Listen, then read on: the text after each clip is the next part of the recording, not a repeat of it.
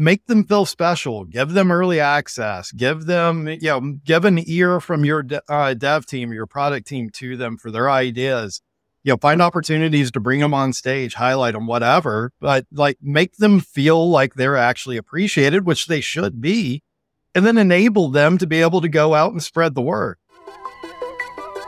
Conversations are at the heart of everything we do, but how do you turn a conversation into revenue? Welcome to B2B EQ, a podcast from Uniform. I'm your host, Tim Harris.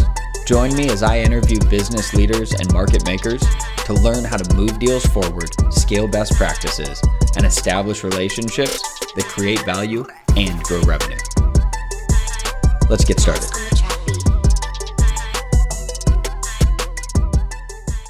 Welcome back to this episode of B2B EQ.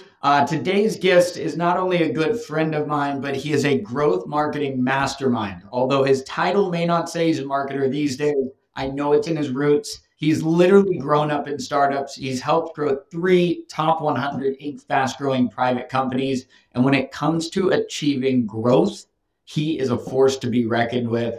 COO at RevGenius, one of my favorite sales communities. Jason Hubbard. Jason, great to have you. Tim, it's awesome to be on here with you, and you make me sound so much better than I am. Are you kidding? I think one of my first forays in tech marketing, we got to work a little bit together. We got to build this friendship years ago. I've watched the journey. We were just talking offline about some amazing things you did recently prior to joining RevGenius. No, I have lots to learn from you, sir. Excited to have you on. Well, you flatter me regardless. Hey, well, that's part of this. It's got to be fun, right? So I'm going to kick it off with a question that we ask all of our guests. In B2B sales, what is the one soft skill that creates impact, both on relationships and on revenue? It extends beyond sales. It's pretty universal. It's the number one thing I look for when I'm hiring is intellectual curiosity. Because if you're intellectually curious, like you're going to go out, you're going to learn things, you're going to listen. You're going to be constantly looking for the newest thing, the next edge, all of that stuff. And so it is the most critical skill. And it's one I'm not convinced it can be taught. I am 100% certain I suck at teaching it. But if you come with that and you come with hustle, I can do just about anything with you. That's a true trait. It's the ability to learn, the ability to want to learn and grow, and then to actually apply it. I think of you, and one picture came to mind. It was a picture of Curious George. So all these lessons are taught when we're little kids, right? If we just go back to those core fundamental beliefs. Absolutely. I feel like we're going to talk a lot about going back to core things. EQ is one of those topics, and in sales today, we were talking offline, everything has changed so much. Like the marketplace right now is kind of upended. People don't know what they've been doing the last 5-10 years is not giving them the same ROI that they were getting. What are the foundational things? You said curiosity. I want to click into that. What are the best reps doing when they engage with prospects from a curious side? The number one things they're doing, I think, whether it's sales, demand gen, whatever, what the name of the game is now and for the foreseeable future. And this is where tech's a double-edged sword, obviously. It's tech has a lot to do with how we got in this place where all the things that we had as tactics and playbooks for the last 5-10 years started to break. But the other side of it is like we have insights into and data on all kinds of signals that we never had. And so if you're creative, if you're curious and you want to go mine those signals, you can actually get to a level of intent that you can never get to. And if you're leveraging that, like that's a game changer. And you can actually get to the point of like, not only is there intent or this is somebody that's looking for a solution or ready to buy, but you can get all the way down to like, these are their hot buttons. These are their problems they're trying to solve for. This is what they're trying to fix, whatever. And if you can go to them like in just by chance, like, hey, we just had this article. I thought you might be interested in it. It just happens to be exactly what they're needing or what they're looking for. Like, holy crap. But all of that goes back to just value add, trying to help. And at the end of the day, like it's not like that's changed or that's novel. That's the way it's always really been. It's just sort of everything forcing us back to basics with this stuff. It's interesting. I was on a recent discovery call and I felt like I was interrogated. And at the end of the day, I had no problem sharing my issues, right? It kind of feels like therapy, or like I get to let out all the challenges and the things I'm facing. This was great. Now, the sales rep was probably not expecting those things. Won't talk, you know, but at the same time, it was, you're looking for that person, I feel like, that can solution with you. Like the person that can kind of pick up the paintbrush and say, oh, okay, this is what you're trying to go after. Like, let's paint the picture together. Let's get there together. That's an art form that's getting lost in what we've done for the last 5 years of, I think, hit a market really hard, get some attention, get anybody that can take a demo or wants to take a demo, hell, even pay them to take a demo. So I can interrogate you and ask you a bunch of questions about my product. Well, and I mean, it's the, you know, it's the 800-pound gorilla for most of us in tech, which is, how do we deal with this churn issue? And that gets to that, you know, do you understand the problem, what I'm trying to solve for? Are you going to help me figure out how to implement this, how to operationalize it? Because guess what? Like, the people you're selling to are rarely the people that are actually implementing the solution on it. And, you know, like everything, I mean, tech is a tool, and tools are only as effective as you effectively use or leverage them. And you and I know well enough, like, if you get hacky with things, you can make tools do a lot outside of just like that core, like, you know, this is what our use cases are. It's like, no, if you've got somebody on the other side of it that can help you with that and understand what you're trying to solve for, like, you can do all kinds of things above and beyond as a power user within it. Oh, and that's the amazing thing with these technologies. I got humbled greatly. I was redoing a house, and, you know, you're meeting with the contractors and the framers are standing there, and I've used a hammer before, but I've never seen the amount of things you can do with a hammer when you watch those guys on a framing job site, right? You think, oh, that's a simple tool. Well, now we've got technology, you have these big platforms, you've got AI in the mix, you've got millions of features. And I feel like we only use...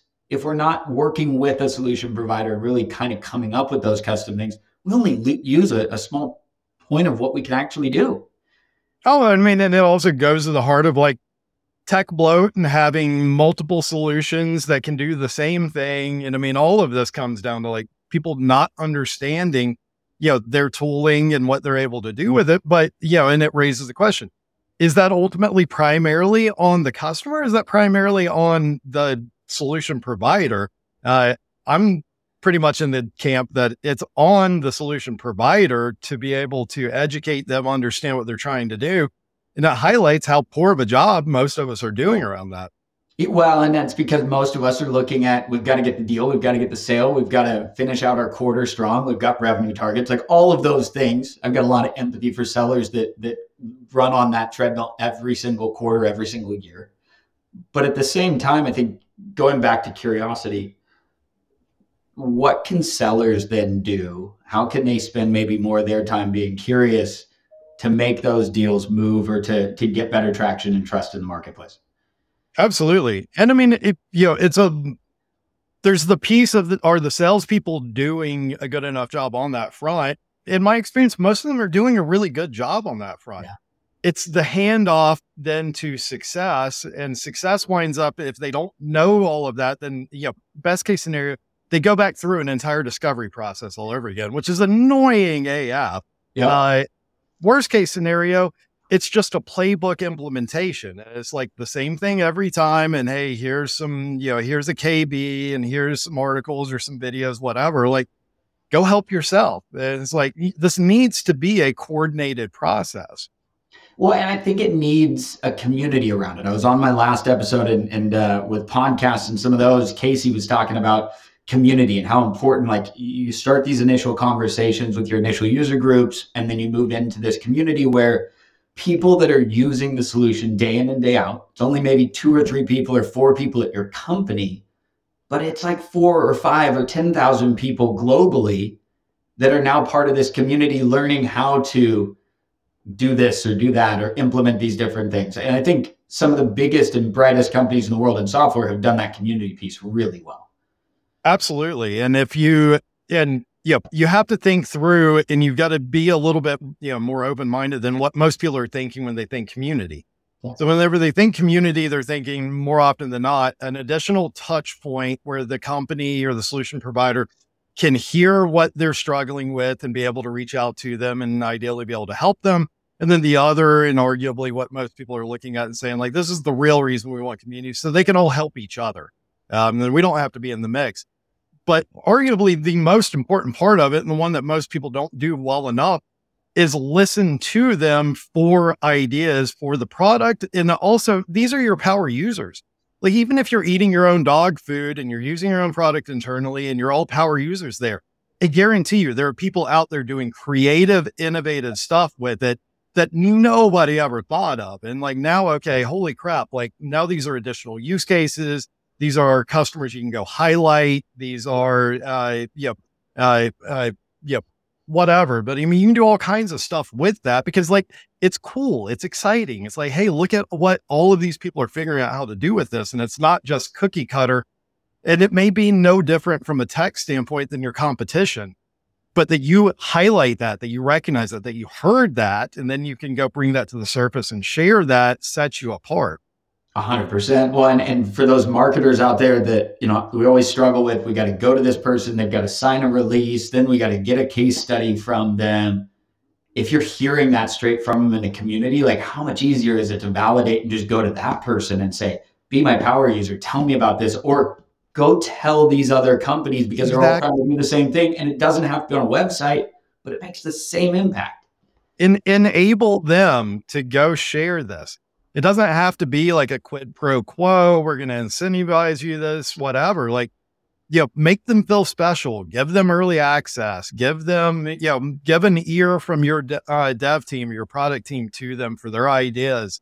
You know, find opportunities to bring them on stage, highlight them, whatever. But like, make them feel like they're actually appreciated, which they should be, and then enable them to be able to go out and spread the word.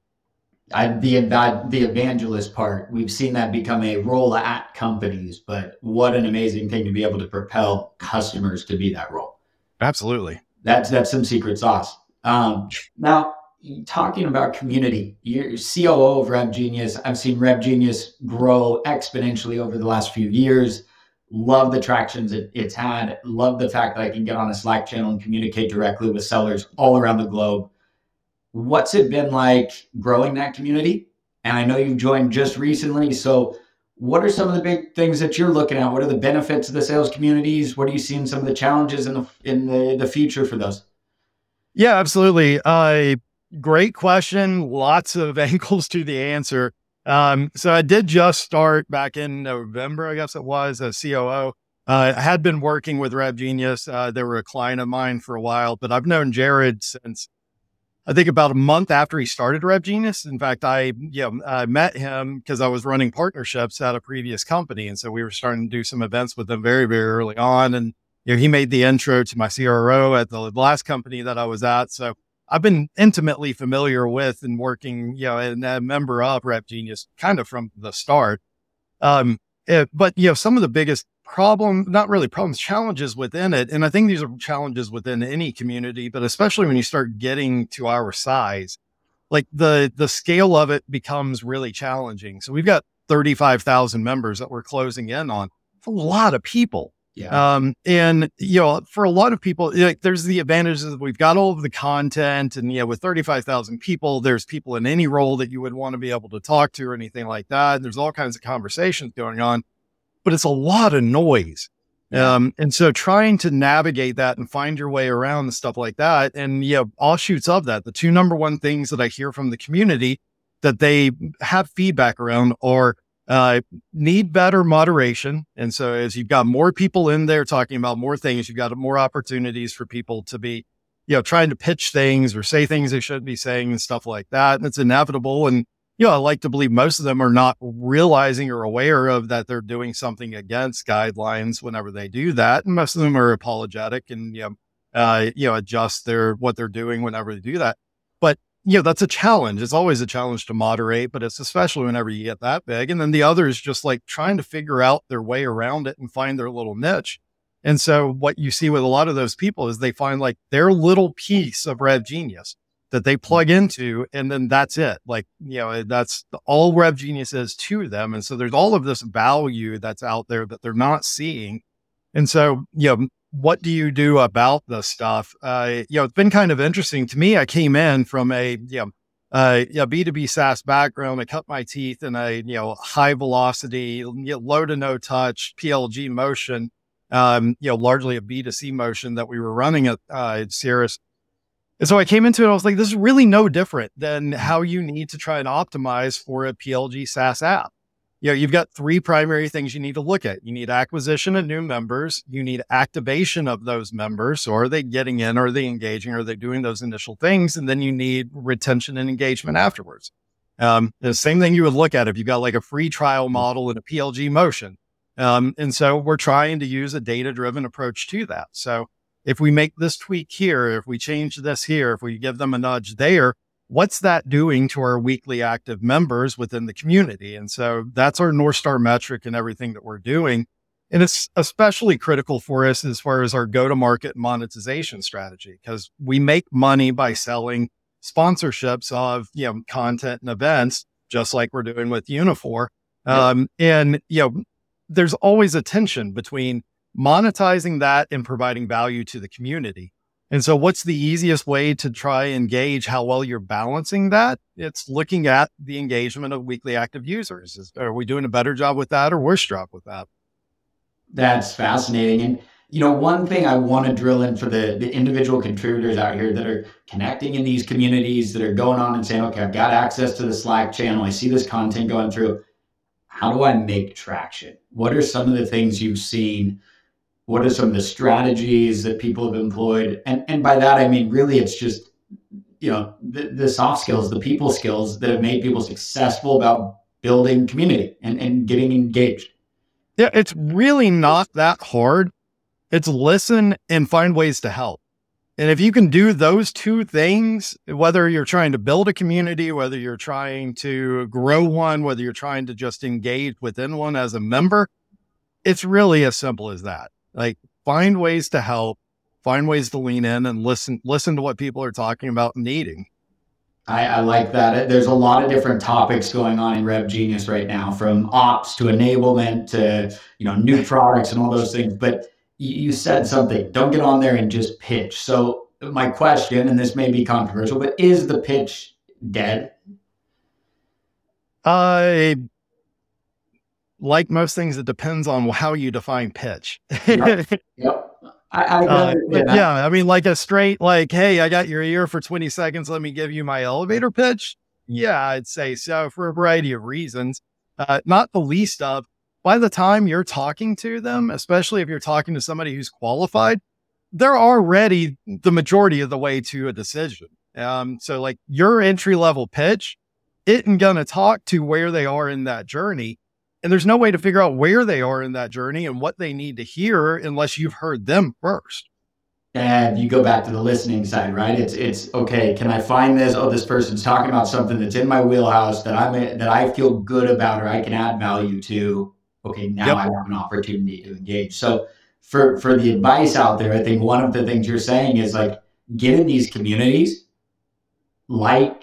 give some love and listen. Listen and then lean on where your strengths are, where your expertise are. And if you're doing that, if you're sharing that, then you're providing value, you're giving help to within the community. The rest will follow from there. Whenever I've run my agencies, it's been the same story. Most of my clients have come from me just stepping in and saying, oh, hey, you need help with this. I had a call with somebody earlier today. They couldn't get their DNS settings to work right at all. They couldn't get an email out. And it was yeah, sure, we'll hop on. We'll see if we can give you a hand and help you out. And we were able to solve it for them. And then they were oh, hey, I saw this about you. Can we have a follow-up conversation about this or this? And I'm yeah, of course. But you don't go into it expecting that or trying to have that be the outcome. If you do, it's going to blow up in your face. You need to go in there and do it because it's the right thing to do. And then just know that if you do that, you do that enough that the rest is going to follow. Well, and you're leading me back to a question that I think is interesting, but EQ has been a topic, leaders, teams, everybody mentions it. It's a buzzword that's been out there for a long time, but why now? well, what is change that's making those people that are really socially aware, self-aware, listening, have that upper foot now compared to even maybe 5 or 10 years ago? Well, it's because most of the easy buttons have blown up in our faces. So, if you don't, I mean, let's face it, EQ, listening, being attentive, caring enough to help, all of that stuff, like none of that's easy. Sure.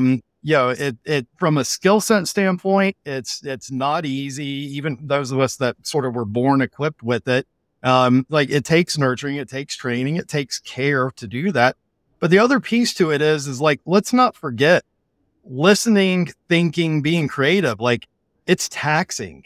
You know, I mean, they've actually done studies of it, like where they looked at, okay, hey, we're going to have somebody work on a complicated problem and we're going to take a blood, or we're going to do a blood sample, and their glucose levels have dropped basically the equivalent of like a long distance runner kicking it up into sprint mode.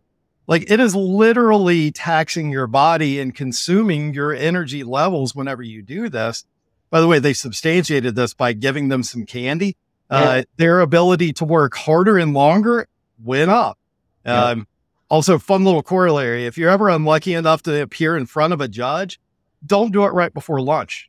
They've actually looked at it. The quality of the decisions handed down and the severity of the punishments go up the longer from their last meal that judge is.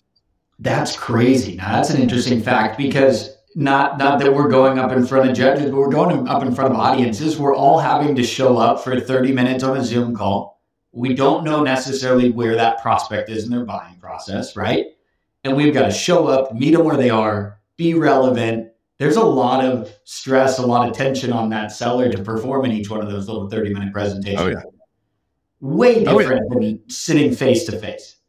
And actually, I had somebody on a call that I was on earlier this week that told me something, and I thought this was fascinating. I'd never heard it before, but we were talking about like activity metrics and tracking and all of that stuff. And of course, all the problems with, you know, hey, you need to hit 100 dials a day and send 50 emails and whatever. Which, by the way, be really careful what you try and grade your reps by, because they will optimize against that. Like I tried to do that off of calls one time, very early on in my career, you know, hiring and managing BDR teams. And I walked into the room one day and I heard somebody get on a call where somebody picked up. If there was like no pitch, no conversation about product, whatever it was, how quickly could they get off the call? Because I was grading them on that they hit that minimum number of dials a day. So like they looked at somebody picking up as the worst thing that can happen to them. But the flip side of it is, you know, she was saying that somebody that she had talked to had flipped the script and was saying, you can make a maximum of only 50 calls a day. Wow. Okay. So now I've got to be really intentional about who, when, and what I want to talk about. Yeah. So now your activity is valuable to you, but also recognized by your management. And so like, I love that. There was a company I was talking to, this VP of sales, and they were saying, we're shifting from how many calls and activities and those things to at the end of the quarter, you have this many accounts. I want to see your friend map. I want to see how many people at each one of those accounts you could text, email, call, not to sell them, but because you're adding some value for them and they're adding some value for you, or you've made a connection. I love that. And it's fascinating because when you think about it, their hypothesis was this: if I have traction at the account and people buy from people we like and trust, well, then I'm moving over and I'm going to say, this account's going to buy from me. They need my service. It may not be a now, but it's going to be a sometime. So if I stay with them, when they do look, when they are in market, because I think LinkedIn put out that scares everybody, the 5% of your whole target audience is actually in a buying mode, probably like 1% this year with everything going on. It makes you play the long game, and it makes you think that's probably a better position for that company in the next 2 to 3 years as we all come out of this term. Yeah. Well, and I mean, the company may not be ready to buy yet. So you maintain, nurture that relationship, but you also have no idea where that person is going to wind up. True. Yeah. You know, I mean, this was another one of those, you know, and I think a lot of this stuff, if you know, I teach a business ethics class at UT. And so I was talking to them. I was like, it's really important to have your principles that you try and, you know, guide yourself by. Cause like we were looking at all of these cases and I was like, well, clearly this was the right way to go, even though, you know, it was also the moral thing, but look at the business results. And I was like, the key is, did they know that was going to be the result when they made that decision? And it was like, okay. Yeah. And so same story here, like do the right thing and things will follow off of it. But, you know, it's the same story when I was at Cirrus. And so like we were looking at it and, you know, how do we divvy up these accounts that are coming in and starting free trials? And it was like, clearly, you know, the logic, business logic is like focus on only the biggest accounts. And so like, if it's, you know, a company that's less than like 5 Salesforce users or 10 Salesforce users, whatever, like don't touch them. Like don't send it to a salesperson. I was like, no. Everybody deserves to have an AE. And so let's hand that out to them. Fast forward, it was like some of our biggest deals came from those people that started at those small orgs and then went on and moved to another org. Or like one of our very first customers was Optimizely. Okay. So Optimizely was a customer of ours when there were 9 people there. Wow.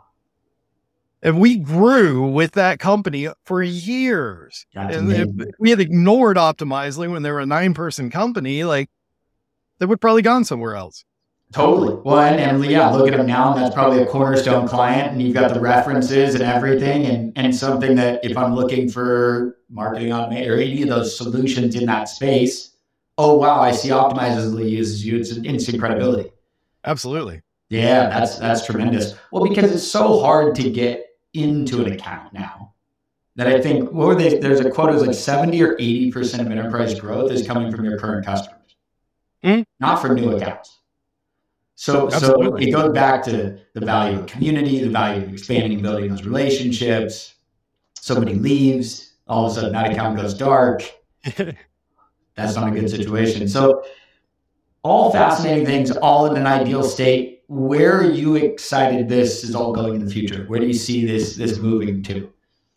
The really exciting things to me are, you know, I'm data-driven. I'm a geek. So the stuff that I was talking about, the intent signals, the stuff you can get data into, the democratization of things like data orchestration and CDPs, where, you know, sort of like where marketing automation was 15, 20 years ago, where like it had always been just an enterprise thing because it was so complex and it was so expensive and all of that stuff.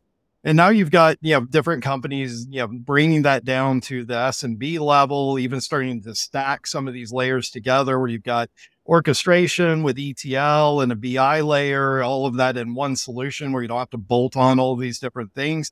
Like that gets really exciting. And then, you know, we were talking before we hopped on, if you pair that with a lot of the AI stuff, like a lot of people don't realize, and I was one of them until like a week ago, you can feed data sets into ChatGPT and start asking it questions and effectively have it be your tier 1 data analyst. And it's like, oh, holy crap. If I can go and plug into all of this data and I can have an automated AI tier 1 analyst, and then I and, you know, whatever analyst I have on staff spend our time actually going in and doing deep dives on those insights or those questions that were raised, like, holy crap. And I mean, you know, I spent a lot of time with a lot of growth hackers and stuff like that. And just some of the things that they've come up with, it's just like, oh, wow. You can go and pull like this nugget off of their LinkedIn profile and you can go bounce it off of like local information and drop something in there as an aside. And it's like, it looks like you really did your research, but it's like, no, you're actually just scraping a bunch of stuff and pulling some data in, but you're doing it in really, really fascinating, creative ways. Well, and you're making it personal. At least you're using all that data to then make the feeling of, I really know you, I really know who you are, what you're looking for, and at least I can serve you an experience that's going to satisfy them. Yeah, and I mean, it doesn't have to be at like a one-to-one individual level that you've done the research and the due diligence. And I actually tell, you know, my sales team all the time, like, start at the broadest level of it as far as doing your buckets of segmentation and your due diligence and your research and customization, and then work your way down with specificity as there's the need and there's the justification for the effort involved in it. But you can do customization, segmentation, whatever, you know, at every one of those stages. Yeah. Well, and then there's the other side of, I think you don't start one-to-one because that one-to-one, I think we've all gone to automate that. But that's the piece that I see, like ChatGPT, great, all the automation, love it. Take me out of the stuff that I don't have to do so that I can focus on the shit that I'm good at, right? The human stuff, the connection piece. I think that's the key to it that I think we keep screwing up when it comes to tech, which is instead of, okay, I've been freed up to go do these other things that are really, truly value add. Instead, it's, okay, easy button, that's taken care of. Now I can go and do something else that, you know, I'm not going to say it's not value add, but it's usually in a completely different direction. Or hell, it may be that you don't hire somebody anymore because now you've got that, you know, automation or technology layer. And so now you don't even have somebody to go and do that more advanced, sophisticated things that you ideally would have been freed up to do. Well, and the things that to me, I feel like are the differentiators, right? Like we can all go in and get the emails written for ourselves. So now what's the differentiator? Right? We can all go in and automate the emails and send 1 million of them. So what's the differentiator? Yeah. It's got to come back at some point to then, okay, we, and with all of this augmentation to help assist us, but we've got to then be the differentiator, which is, I think, the big potential for sellers right now. Yeah. Yeah. And I mean, it goes back to that, you know, piece that I said I was most excited about, which is around the intent signaling and being able to actually provide help and value add around specifically what they want. Well, and you shared the story with me at one of your past employers. And if you can, I'd love to, you gave me a 5-minute recap. Some of it for the listeners, they might go, okay, some technical. So make sure the acronyms are out there so we don't all get confused. We all get confused on a few of them. But walk us through some of the things you were doing, because this is fascinating. I mean, this was a case study that I love to hear. Yeah. So when I got brought into, actually, when I first interviewed at Astronomer, you know, my CRO was telling me about like all of this background of it. And I was just sitting there. I was like, dude, I'm literally salivating at what you're telling me as a, you know, demand gen person. I was like, I've never had a sandbox like what you're describing. And so what it was is Astronomer is built on the Airflow open source project. Airflow is a data orchestrator. So it's basically the pipes that allow you to plug into different systems and move data around. And so they own that open source project in the sense that like 70% of the commits to the core code of that software are made by employees at Astronomer. And the upshot of that is basically all of the publicly available documentation, guides, stuff like that around Airflow are published, maintained, hosted by Astronomer. So you may have no idea who Astronomer is, why you're on Astronomer's website, that you're even on Astronomer's website. But if you're using, considering, researching, whatever, using Airflow, you're probably going to wind up there. And so we had 3 different layers of tech trying to detect and take educated guesses at who these companies were. And we were identifying to the tune of 5,000 to 8,000 new companies a month that were coming into this. And we were taking all of that data all the way down to which pages, how long they had spent on it, how many users, how many sessions. We were taking all of that. We were pumping it into a CDP, a customer data platform. And then we were marrying that with all of our marketing automation data around, you know, all of our emails that were being sent out, links being clicked on, forms being filled out, marrying it with all of our ad data. So what companies were engaging with, seeing our ads, stuff like that. We were going and looking at like, hey, are they posting a job for, or are they hiring for, or have they just hired for somebody that would typically be in this role? We had an NLP layer. We were going and mining like publicly available, you know, posts and stuff that they had put out there on different social media platforms. And we were taking all of that together, mashing it all together. And we wound up with such a reliable score on those accounts for who we needed to focus on and target. Like we were talking about, the ironic challenge to that is that Airflow and Astronomer's flavor of it is so flexible, it can be deployed just about anywhere within an organization.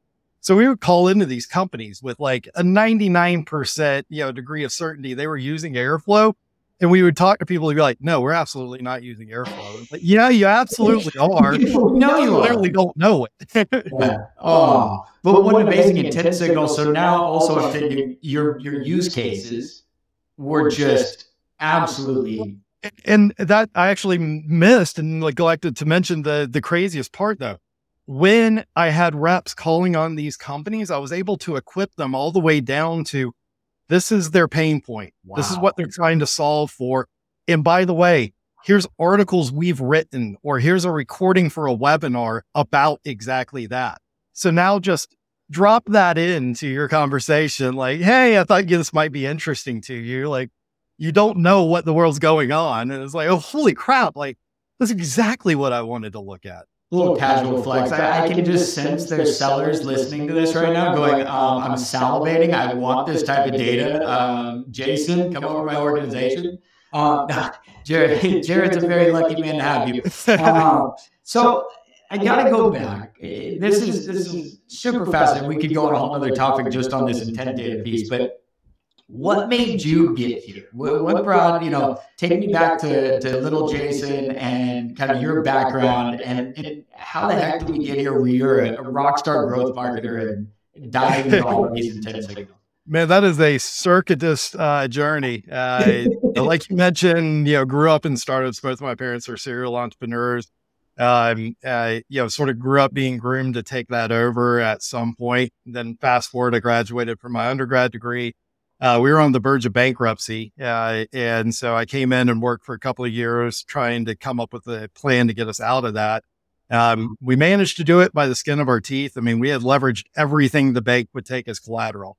We were in healthcare. We were one lost lawsuit away from having to just shut up shop.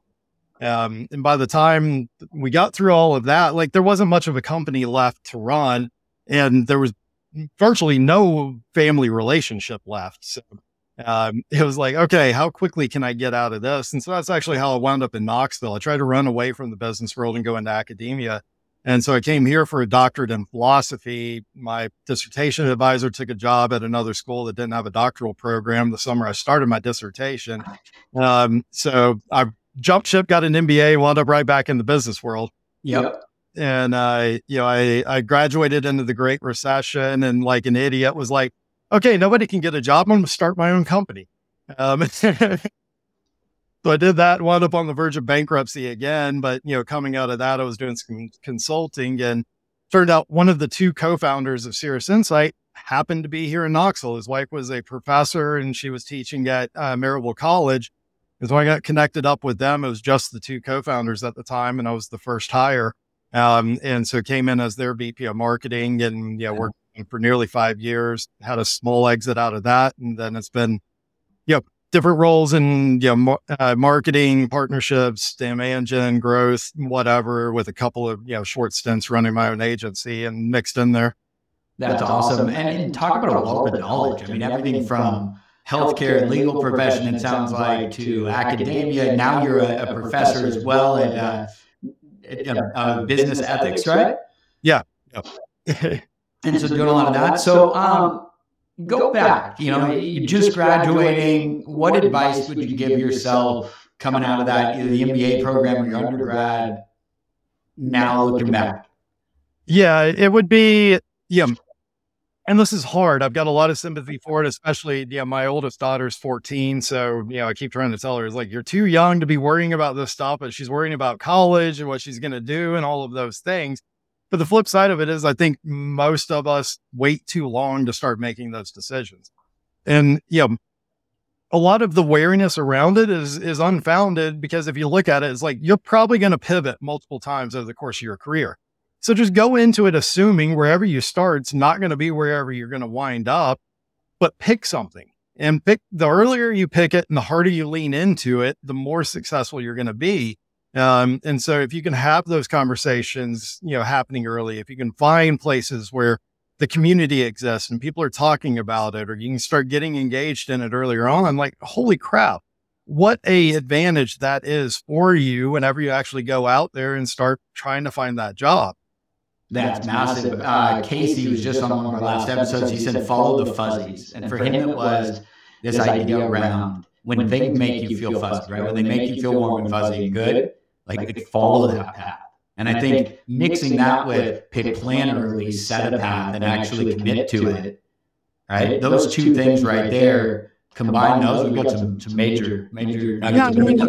Keep in mind, like there's there's different roles and responsibilities within any of these industries or any of these companies. So it's like, it's not like going business now pigeonholed you into marketing or sales or whatever. Like there's all kinds of flexibility to be able to go and find what really fits you and what gets you going and makes you excited and actually makes you want to go in. And I think it's, you know, arguably maybe the one thing I do well as a hirer or a manager is trying to recognize where there is that connection and that fit, and where there's not, and then trying to fine tune roles, responsibilities around what those people really get excited about and do well, and then find ways to be able to pass off or, you know, hire for those other pieces of it. And so like rarely, you know, 6-12 months into hiring somebody, is that person doing anything close to the job description that we interviewed for to begin with?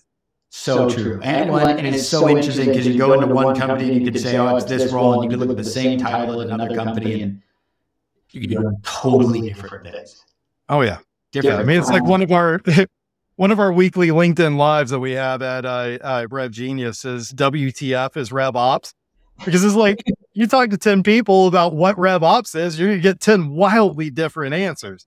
100%. Yeah, we just had a RevOps leader on, and like one of his things was, I'm customer support for my sales team.